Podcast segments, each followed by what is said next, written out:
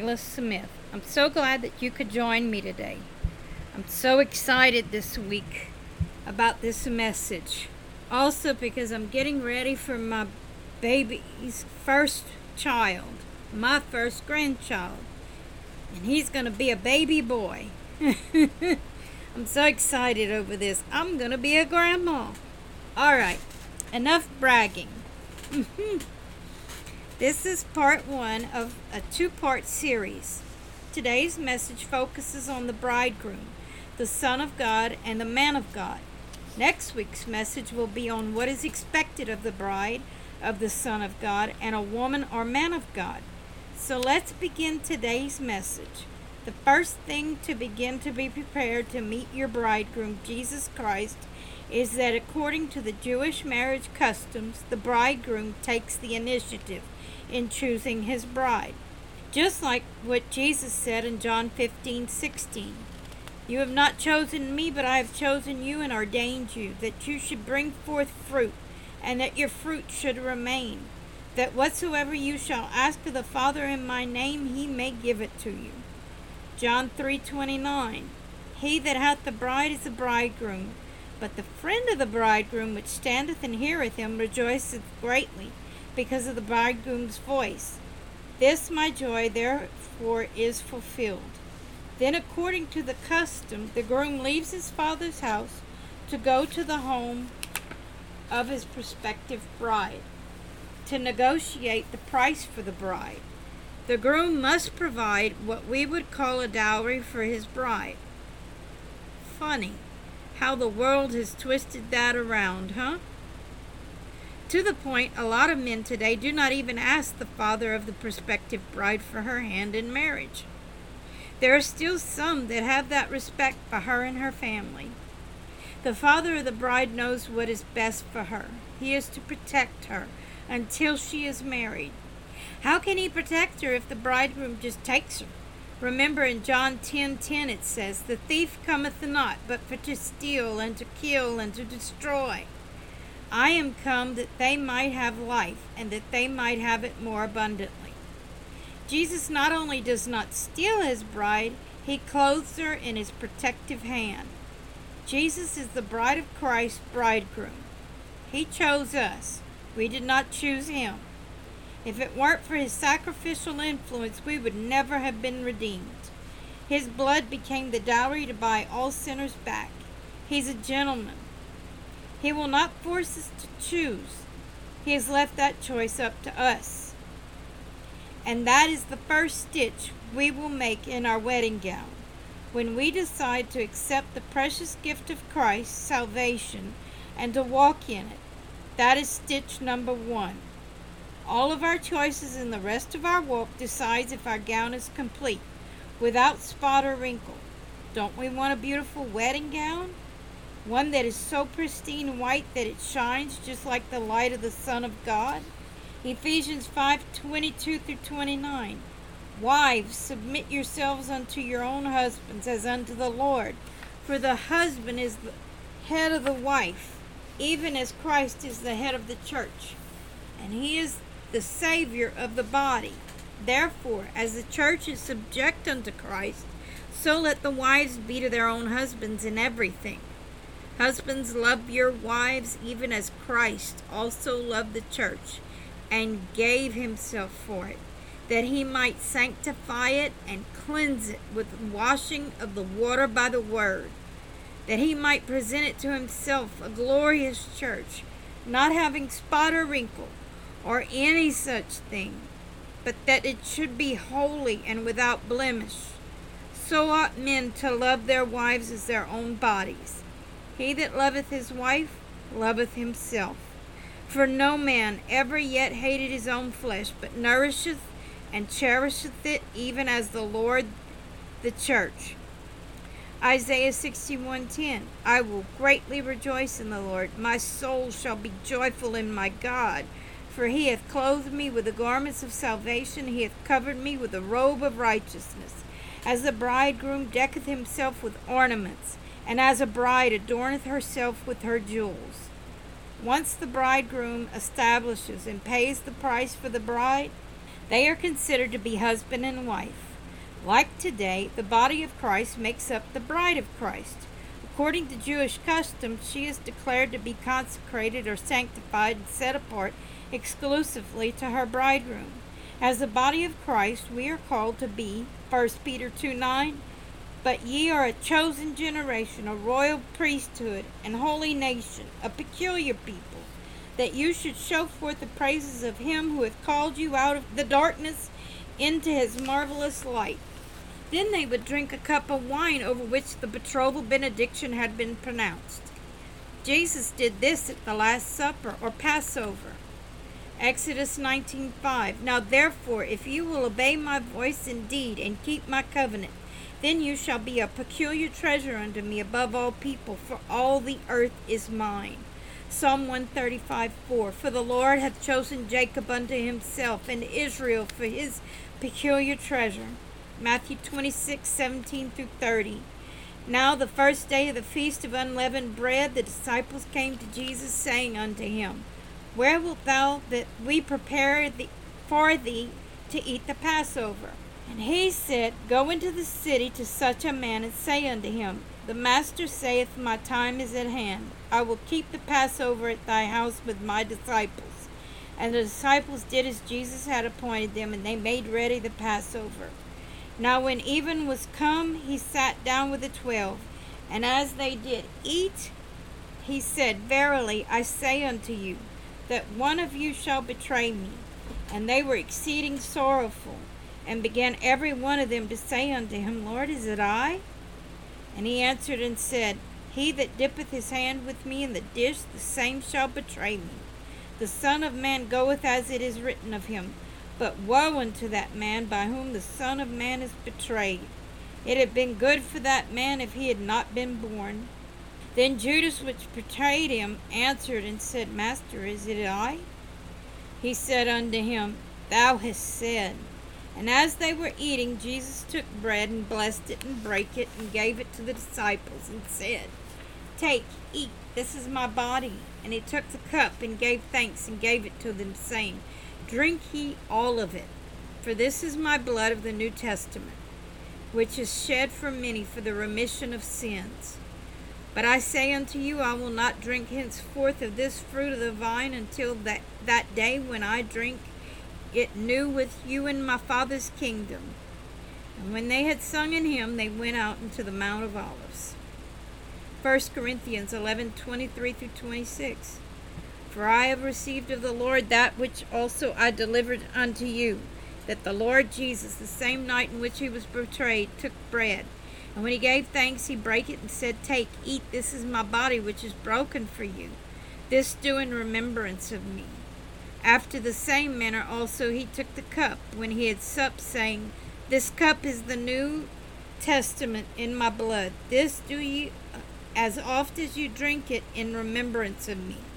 For as often as you eat this bread and drink this cup, you do show the Lord's death till he come. He created a new and everlasting covenant with the bride of Christ. You see, he saw it through the eyes of faith, through the eyes of great love. Hebrews 11 1. Now faith is the evidence of things not seen, substance of things hoped for. Then the groom would return to his father's house. Why?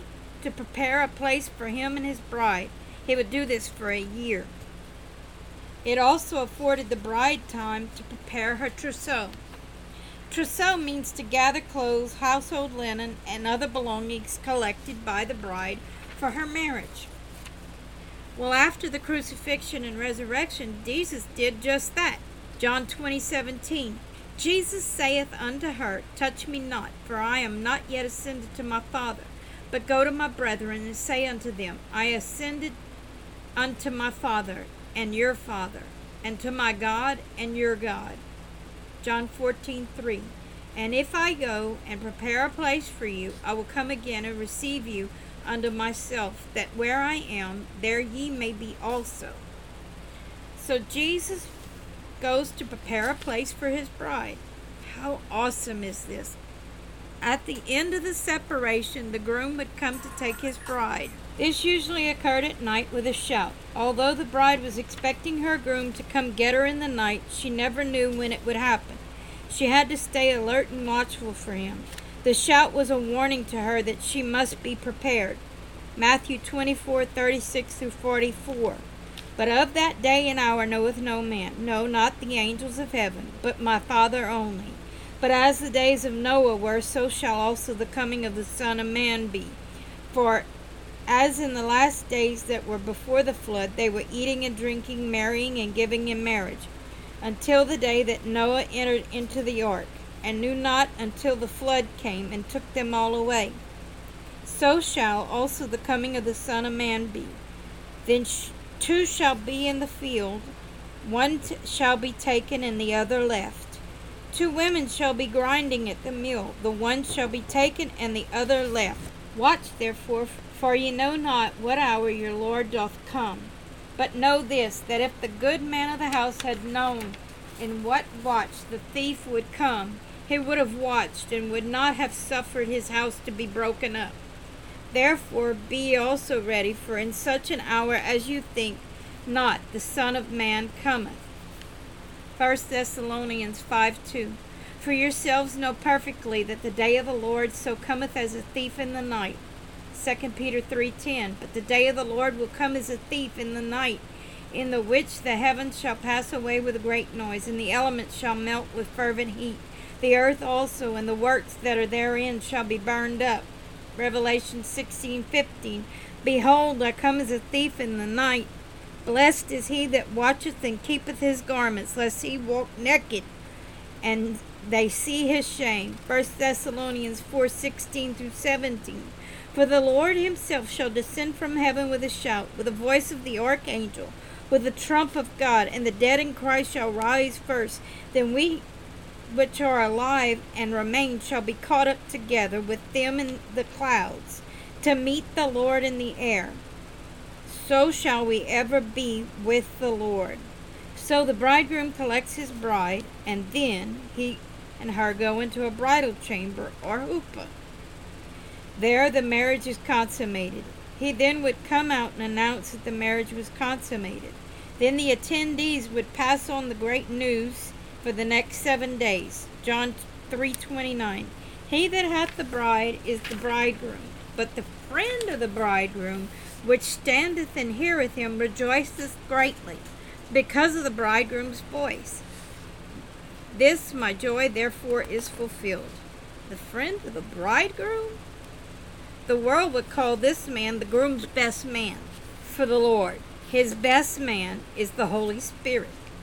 The Holy Spirit is what caused John the Baptist to leap in Elizabeth's womb as Mary, pregnant with Jesus, approached her, which can be found in Luke 1 41 through 44. You see, the Father loves the Son and the Holy Spirit. The Son loves the Father and the Holy Spirit. The Holy Spirit loves the Father and the Son. What do you do when you love somebody so deeply after the relationship is formed? You just got to tell someone about it. You like to show the relationship off to others. This is the same for the Father, the Son, and the Holy Spirit. It should also be like that in the hearts of everyone in a relationship with the Lord Jesus Christ, the bride of Christ. That flame should never die out. We should carefully guard and protect that zeal for the Lord.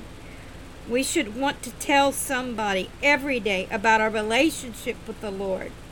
For the next seven days, or seven days of huppah, the wedding guests celebrated the great news, while the bride remains hidden in the huppah. Then, after these seven days, he brings his bride out to let everyone see who she is. The Lord will do the same with his bride. He plans to show her off. He plans to accentuate her beauty for all the world to see. Romans 13 14. But put ye on the Lord Jesus Christ, and make not provision for the flesh, to fulfill the lust thereof. This is how he accentuates her beauty. He clothes her with himself he hides her within himself. This statement reminds me of a wonderful old gospel hymn, Rock of Ages. Such a beautiful hymn. Look it up. It has four verses. I love Cyber Hymnal. It has every gospel song. When we become saved, that is the beginning of putting on the Lord Jesus Christ. All throughout the Bible, the Lord tells us how to put on Christ and not to make provision for the flesh, to fulfill the lust thereof. This is how we keep the home fires burning for our relationship with Christ.